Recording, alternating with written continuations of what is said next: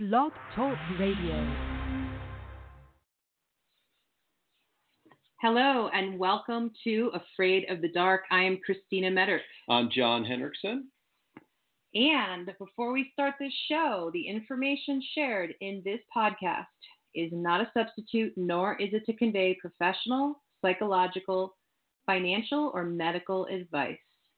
If you could use such services, please seek them out from the appropriate licensed individuals. All right, we are really glad to be here after a, a long journey of no power in Northern California. it's good times. It was my first experience camping with four walls and a roof and a floor. Yeah, that was amazing. Uh, we were gonna record this last week. Uh, yeah, yeah, last week, and uh, well, life had a different uh, idea for us. So, welcome to our series on trauma. We are going to be doing um, a three part series, and today we are going to be talking about trauma and its impact on attachment. So, we're going to get more into that in just a few minutes. Yeah, I'm actually kind of looking forward to doing this because when I think of trauma, I don't think of it as detailed as how she's going to break it down. So it definitely can relate to anybody and everybody that's out there because we've all had trauma in our lives. It's just there's different types of trauma and definitely many different levels to it. So I think we're all going to get a lot of good stuff out of this. I know I am, and uh, we'll just see kind of where the show takes us today. It's going to be a lot of fun and very informative. So um, on Wikipedia, they say that psychological trauma, because we're going to start there. Like, what do I, what do we mean when we're talking about trauma? So, psychological trauma is a damage to the mind that occurs as a result of a distressing event. Trauma is often the result of an overwhelm, overwhelming amount of stress that exceeds one's ability to cope or integrate the emotions involved with that experience. So, what does that mean? That means that when things happen to us that are like beyond our ability to admit that they're happening, um, the brain does something, right? It, I, I, like how it says exceeds one one's ability to cope or integrate. So, in fact, our brain has a protection mechanism. And this is fascinating. When something like a huge car accident happens or something um, some kind of abuse happens, we will dissociate. And what that word means is we will numb out. We will lose pieces of memory for that incident. Isn't that fascinating? That is interesting, actually. Yeah, the mind has a built-in protection mechanism where it's like alert, alert, too much, and and that's when, as we all know, cortisol secreted in the body, right? So something happens that's profound and the body secretes all this cortisol and we so we can run farther or fight and or sometimes we freeze so there is this profound impact that it has on the body when we have traumatic events happen to us and so that's what this show is going to be discussing today well it almost sounds similar to when someone has something traumatic happen to them physically like an accident where you know, somewhere in their body they just have traumatic uh, injury from it, so they go into a state of shock to help, you know, take that pain away at least initially. Yeah. So it's well. Absolutely. Like if somebody loses the ability to use their leg. Right. I mean that that's like that's a huge shift in their ability to function and and it definitely takes time to integrate all of that. So yeah, and that's we're gonna from that point, we're gonna talk and decipher. There there's something called big T traumas and small T traumas. So, um, you know, big T traumas are like the big um, childhood traumas where we have emotional abuse, physical abuse, sexual abuse. Um, one of our parents dies. Um, you know, it's it's just something that's so profound that it like like the definition says, we can't really wrap our head around it, right? if any of you have had any abuse as a child, um, I, I, myself have gone through, well, went through a lot of uh, trauma as a child. And so there's something really confusing about I love my mommy and daddy, and why are they hurting me? It's, it's like the brain can't really rectify those two ways of thinking. And so we get this really confused way of being because it, it doesn't really make sense. And that's how I liken the understanding of the brain's inability to cope or integrate it because they don't go together, right? Mm-hmm. And then we look at small t traumas. Um, so, non threatening injuries, the death of a pet, the loss of a relationship, even though the loss of a relationship can feel like a big T trauma. Sure. Um, I might actually argue that one, but um, it, you know, it's it's not it's something over time we we can process it and move through. So that hopefully helps you decipher. Um, yeah, I had that pause there for a moment just because I was listening to you list off what big T's are in comparison to small T's. So I was trying to look in my past to see if I could relate to anything in the big T's. And, you know, I feel fairly fortunate that I haven't had those experiences. You know, I've had definitely mm-hmm. some many, many small T experiences, but, uh, yeah. you know, I look at what the big T's are and it's, uh, it's understandable why people have such difficulty as they get older and become adults because of these childhood traumas that they incurred. So that's why I paused because I was just thinking yeah. about that, going, "Oh my God," you know, I think about some of those things and how would I handle it, and it's understandable why the brain does what it does to protect you. Yeah, absolutely.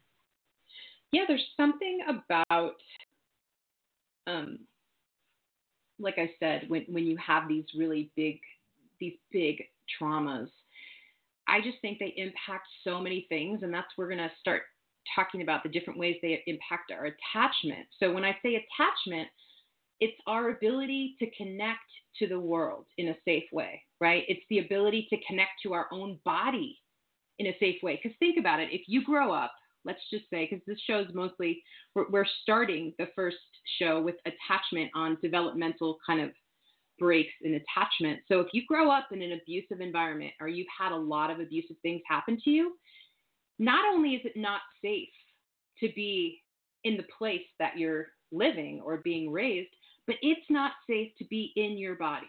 Your body is like a war zone because the thoughts you're thinking are going to be negative thoughts. They're not going to be positive thoughts. And if someone's hurting you, you're not going to be like, oh, I'm the best. I'm great you're going to be thinking things like, there's something wrong with me.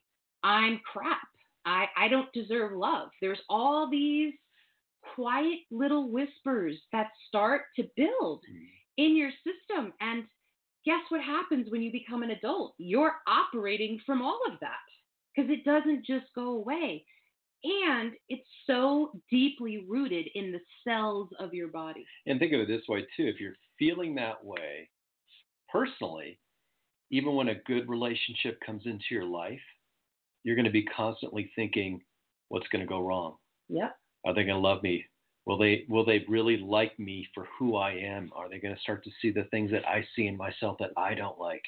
So that's that would be a really tough way to well move through life.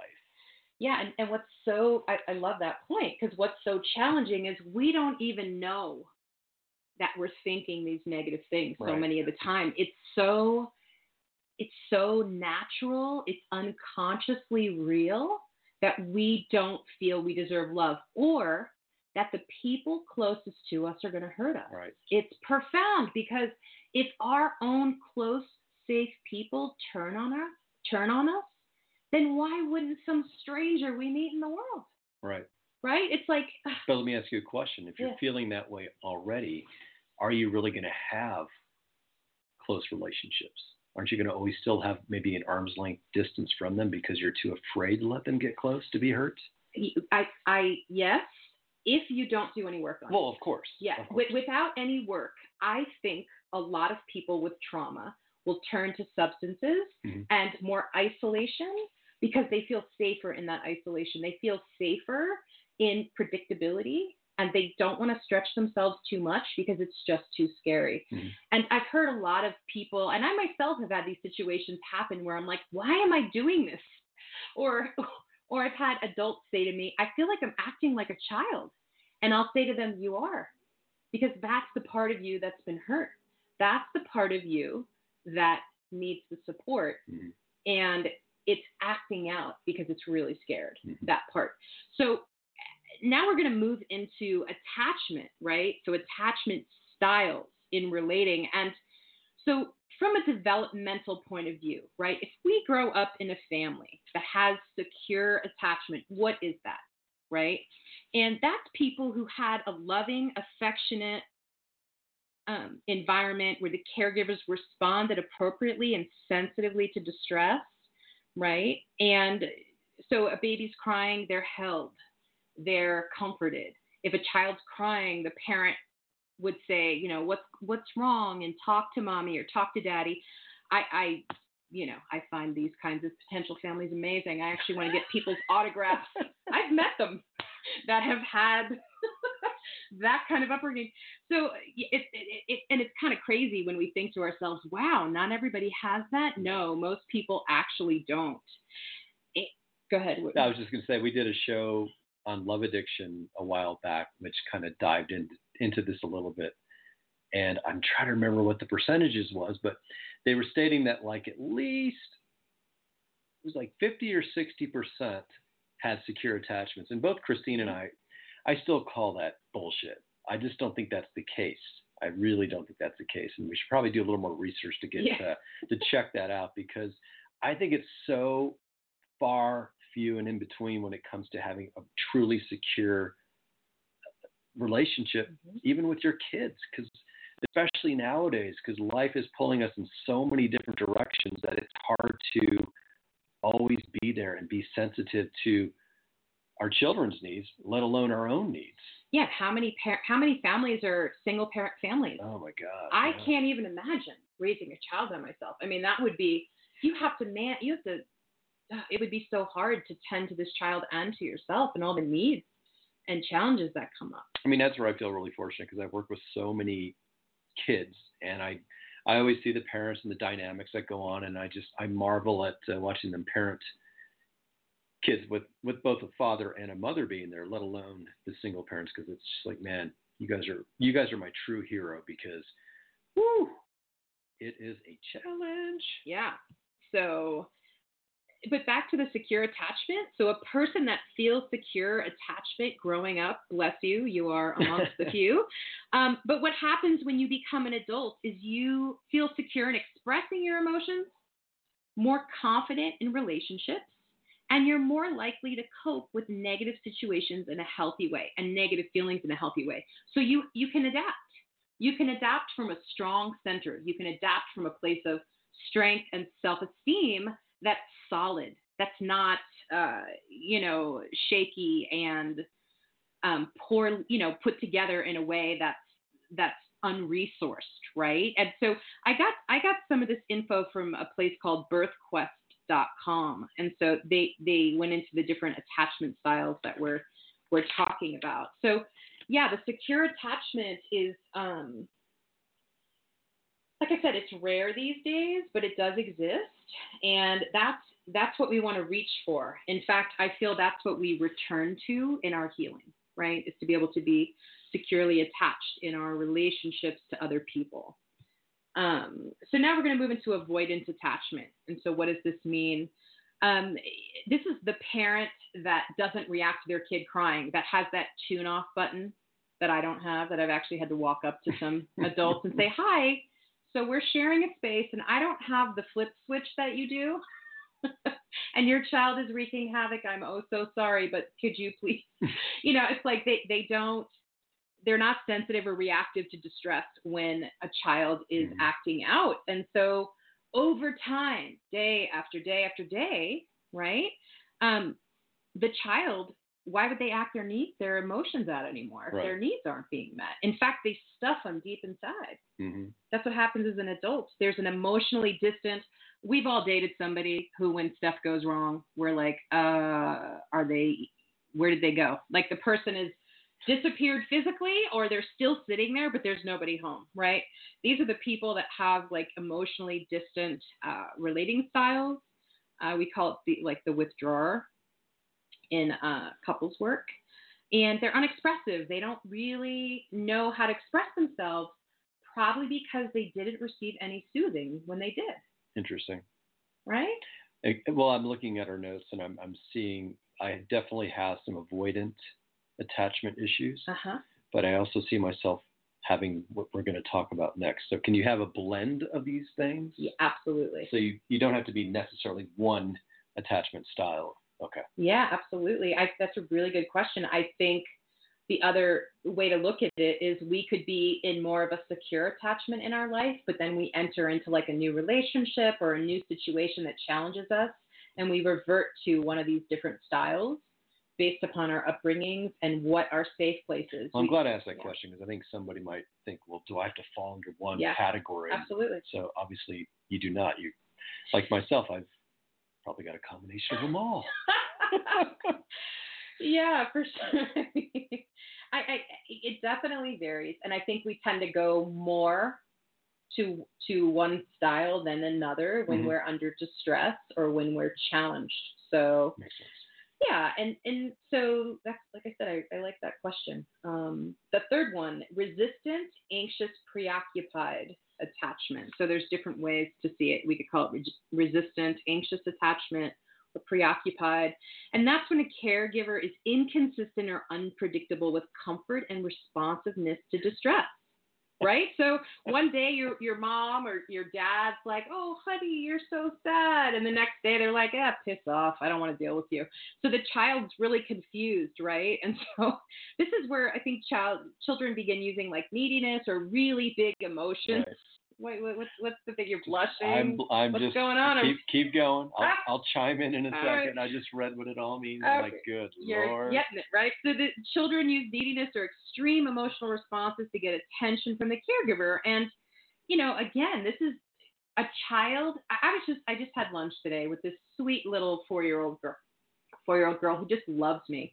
And she's, it's so interesting. She, she just kept wanting to hold my hand. She's like, Can I hold your hand? Are you going to walk with us? Are you going to stay with us? Like, she didn't want me to leave. And I, I, my joke was that she was my dopamine hit for the day or my second one because it felt so good to be loved and wanted that way by this sweet little child. And her mom went to hold her hand and she said, No, thank you. she just wanted to hold my hand. So, again, how this all relates is we are naturally emoting. We, as children, we when we're healthy, the healthy version of us is to emote, to say what is our authentic need, our Mhm. authentic feeling, and to have an appropriate response. So when we don't, it totally messes up.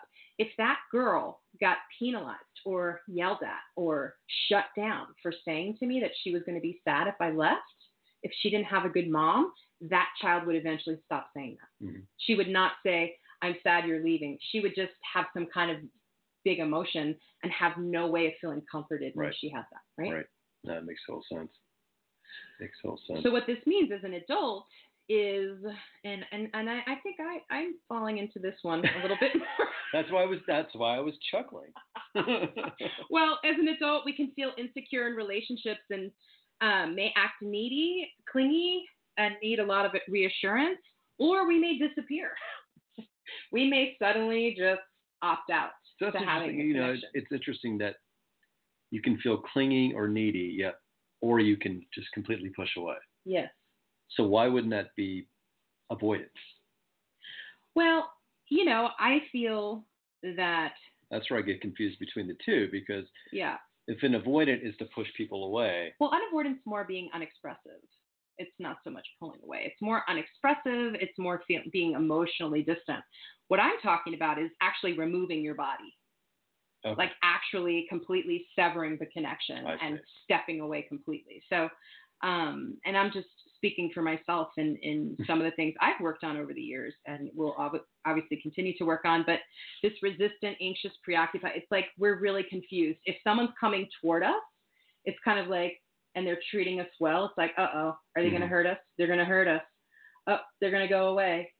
I better I better pull back. It feels too good. Oh no. Oh wait. And so it's like trying to regulate all of that internal. Well, it's beautiful because you do thing. that. And what I do is I become clingy. oh. That's what, or let me rephrase that. That's what I used to do. what? Nice. Yep. Yeah. Exactly. And I'm going to talk about my cat Jane Oh God. because she is the perfect reminder of what you don't want to be like.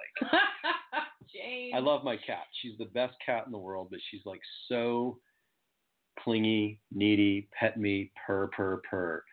So when I was going through the coaching academy, but my buddy Sam, when we were talking about just different things we were learning, we would use my cat as this amazing example of you don't want to be like my cat when it comes to human relationships. She's like, don't be Jane.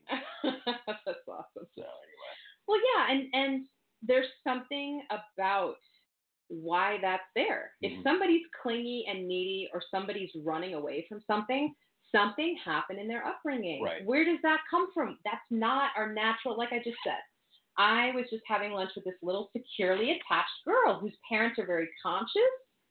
She was freely expressing herself, Mhm. not afraid of her much. She actually had a few tantrums, but she moved through them quick because her parents were so attentive to her and so supportive.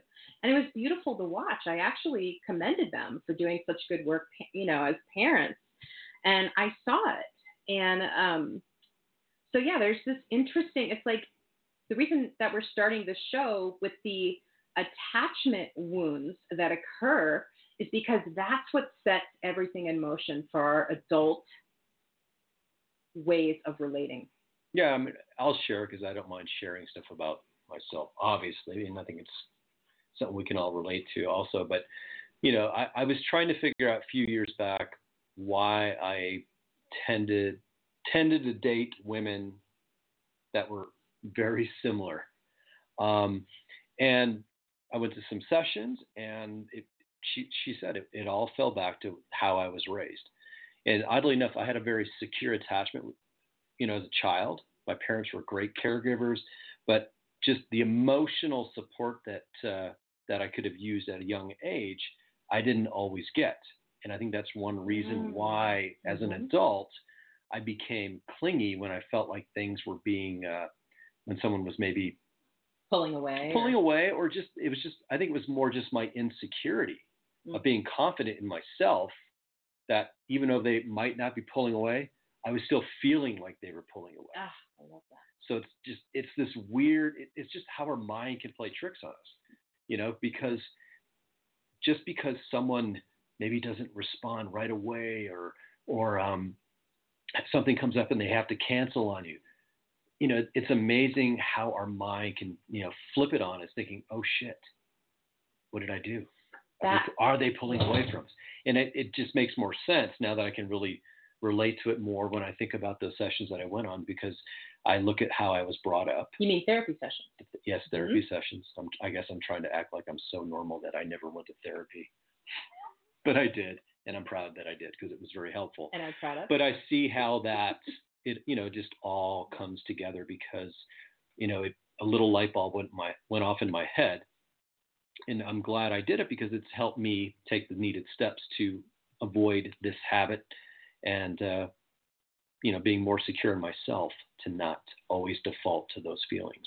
I, I love that you brought that up because I wanted to just insert this point. That's really important, and we're going to talk more about this in the second, the second show of the trauma series. But when we have had things that have been really hurtful, especially growing up as a child, and we experience the pain being awoke inside of us, we do not have logic at our disposal. No. We are not logical beings. I just want to say this to y'all out there listening. I'm sure you're all nodding your heads right now, like, oh my gosh, yes, we are not. We will we will regress into a younger part of ourselves or a younger aspect of ourselves. We will act out mm. and then feel shameful. Maybe the next day. It might take a few days, but at some point the shame will kick in, and I think you guys all know what I'm talking about because that reactivity in the body. We lose logic. We go into fight or flight in the brain and we think, oh no, I'm going to be hurt again. I am going to be hurt again. Something bad is about to happen because it's happened in the past and or we're trying to prevent it from happening in the past. So the body becomes this this lens of negativity. We, Mhm. we can't see through what's really real. We're suddenly no longer Mhm. we can't trust our cognitions. We we can't trust our bodies because they're reacting to something a lot of the time that's not happening in the moment. Right. And so I have such compassion for all of us that have had uh, big T traumas in our life because it takes a while to change that programming and that wiring. Um, and, and it's it's very humbling to to understand that. But the beautiful thing is once you start to recognize it and you know when you can start to feel the things that are starting to cause these emotions, Mhm. you can start to break that cycle. So unfortunately, it can take time for that to happen. Yeah, For sure. So moving to the next one, uh, the the fourth one here is disorganized, and these are caregivers that are atypical or frightening. Right, a child has no clear strategy for seeking comfort or attention. So that's kind of like, and I can relate to this because I had a dad that would just bust into a rage, and I'd be, we'd all be like, "What?" there wasn't like an indicator of it, right? So we'd be in the house and playing with our toys. Dad would be smiling, and the next minute, dad is raging, and we're all like, "What happened?" So there's this uh, fear of everything feels good, but it could shift at any moment. You know, it's it's this really interesting um, uncomfortableness, and so adults that have this kind of disorganized caregiving um, they're usually in tumultuous relating. Like they get into like really intense relationships. Um, they don't know how to express their needs, and they really fear showing vulnerability. I can definitely, happily, I'm, I, I don't have this one anymore, but for many years, I was the powerful woman that had no needs and needed no one. Like it was just very well. That's how I coped with my trauma. I didn't want anybody to think I was weak. I didn't want to show the wounds that were inside me because I didn't want to be called a sissy. I didn't want to be seen as as vulnerable to Mm. anybody because in my family of origin, vulnerability was used against you. It was a weapon. It become a weapon and it would be thrown in your face and just such it would just be such a mess.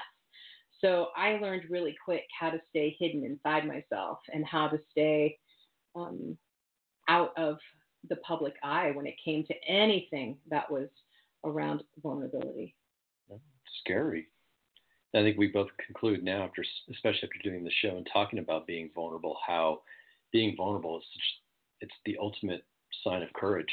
Absolutely. And, and, and to me, in many ways, it makes you so powerful when you can actually be Yeah. vulnerable to another person.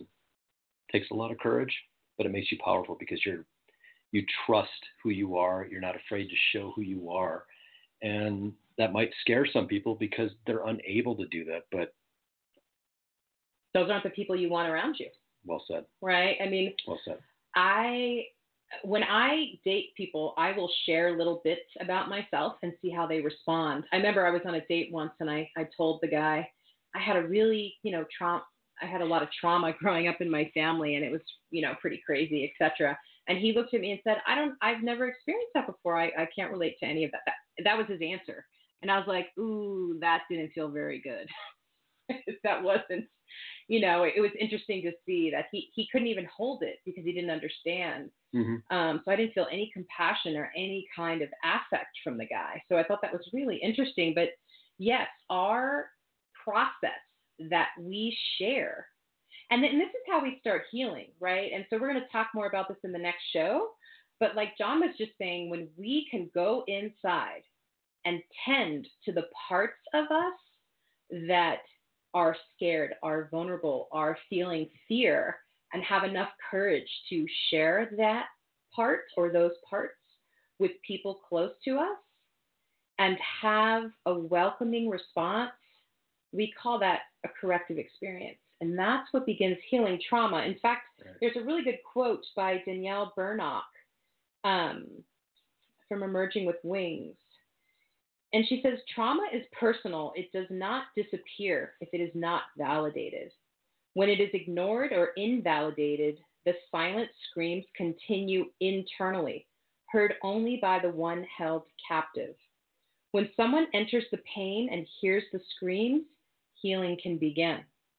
So, one of the biggest antidotes that I have found on my healing journey with myself and others that I've supported is revealing yourself is step one hmm to allowing people in to your system that has been shut down and hidden away hmm and only heard by you. I love this quote only heard by you, like inside your own prison, right? Inside your own prison of the body and the mind.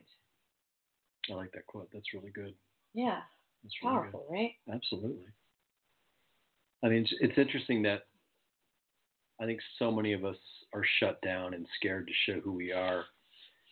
And again, it's the, the fear of having hard conversations with people close to us sometimes because we, we don't want to hurt their feelings or rock the boat or do we have time to have these conversations? Or we're afraid they're going to go away. Or yeah, and you know the one thing that I've learned over the last four or five months that these uncomfortable conversations are vital to having a healthy friendship or relationship with another party because if anything, it's going to deepen the relationship and it's going to make you more vulnerable to each other, which is going to make you grow and obviously it's going to make you heal Mhm. whatever trauma you're dealing with. Absolutely. Well said, Mr. Hendrickson. I have my moments. You do.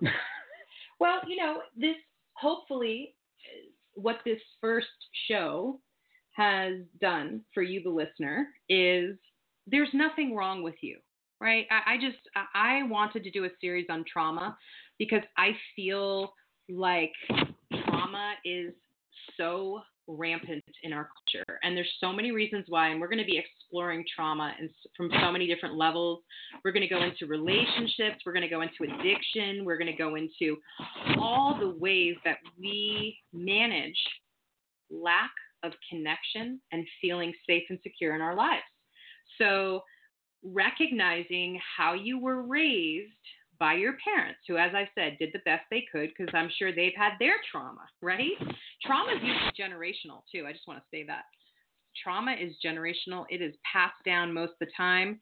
Um, I haven't met many parents uh, that are in my age group, or I'm sorry, that are older than me, that have said, "Oh, I had to heal this when I was raising my child." no, it's it's more it's more generation my generation 40s 50s that are really i see showing up and doing the work to try to become better parents and i think that's so admirable but eh, looking back on on the different uh, attachment styles the secure which we strive for the avoidant attachment the resistant anxious preoccupied attachment and the disorganized attachment styles. Try really taking a look at how your parents parented without judgment just just recognizing it to give yourself some compassion some some understanding as to why you're behaving or not behaving in certain ways. I like the fact that you said that because I look back at how my parents raised me and they they did what they thought was right. Mhm, So I don't judge them on that. They they were they were great parents. mhm. We just you know I think we all see I don't have children so maybe I can't relate to this very well, but we're all going to make mistakes as parents. It's just the way it is. Mhm. It's just uh, it's just recognizing it and trying to correct where we do make those mistakes. And unfortunately, that's not always going to happen. and there are those of us myself included that it's going to take a while to forgive our parents Of course. you know it's it's course. there, there's a way to hold the recognition that they did they did the best they could Mhm. and then i think there's another voice in my head and it's not just for my own upbringing but for the people who Right. stories i've heard where you say to yourself like what the heck Right. were they doing Well, and over and over what And that's why it's good because you know, unfortunately, you had your experience growing up. I had mine. Two totally two different things. but yeah we both have different forms of trauma, which is I think important when we do talk about this. oh absolutely And I, I got a really good quote too that I Yeah. want to share. Um, it's from salmon.com, but Healing doesn't mean the pain never existed. It means the damage no longer controls our lives. Mm. So I think it's a really great quote because it, it does show you that, you know, once you are becoming more self-aware of why you're feeling the way you're feeling and why you react to things the way you do, you can start to really change those patterns. And that doesn't mean whatever happened to you goes away, but it no longer does cause the damage that it's causing in your current relationships or future relationships. Absolutely. And even when we work on ourselves, sometimes there's still hidden Hmm. little nuggets of things that rear their head. You're like, eh, gotta do more work on that. Eh, gotta look at that Well, piece. It's never ending. it's kind of it's is. kind of It's- never it's ending. never ending. It's stuff you have to focus on every single day. yeah, I I like that, and we're, and that's going to be part of our, you know, regiment. Um, one of the shows we're going to do is how to kind of begin healing trauma and what that looks like. So, we are so glad that you are here with us, and we really appreciate uh, your participation and your attention to our podcast, and want to ask that you please share this with someone that you know because there are so many people struggling, and we would love for our podcast to reach people that need it. Absolutely, because we do realize we talk about some some tough topics, and we said repeatedly topics that we would rather perhaps turn our back on because it's it's too real, and we don't want to, you know, we'd rather bury it. So give it a listen, share it with people you think it would be helpful for, and uh, just know that we're just trying to be real and authentic with you because that's just how we want to live our lives, and we hope you guys want to do the same as you move forward. Absolutely. And so join us next week for our second part to the series on trauma and its impact on how we live in the world. So if you would like more information about the work that I do or the programs that I offer, please email me at trustaftertrauma.com. And if you want to work a little bit on some one on one coaching with me, where I'm focusing on nutrition, physical activity, and our self improvement, please contact me at jwh at balancebydesigncoaching.com. All right. Thank you so much. And we will guys. see you next week. Have a great day, everybody.